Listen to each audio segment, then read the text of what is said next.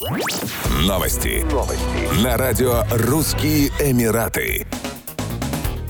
С 3 января 2022 года в Объединенных Арабских Эмиратах изменятся правила посещения федеральных правительственных учреждений. В частности, для прохода в здания министерств и ведомств необходимо будет предъявить зеленый статус в мобильном приложении Аль-Хосн. Новые правила будут применяться ко всем правительственным учреждениям во всех Эмиратах ОАЭ. Проходу в здание наряду с этим будут допускать имеющих медотвод от вакцинации. Как напомнили в Министерстве здравоохранения и профилактики ОАЭ, получить зеленый пропуск могут только полностью вакцинированные люди. Чтобы статус оставался активным, активным, через полгода после получения двух первых доз вакцины необходимо пройти ревакцинацию. Кроме того, сохранить зеленый статус помогут ПЦР-тесты, которые нужно сдавать каждые 14 дней. Посетителям, имеющим медотвод от вакцинации, придется сдавать ПЦР-тесты для сохранения зеленого статуса каждые 7 дней. От сдачи тестов освобождаются дети в возрасте до 16 лет. Непривитым людям и имеющим серый статус будет отказано во входе в здание федерального правительства.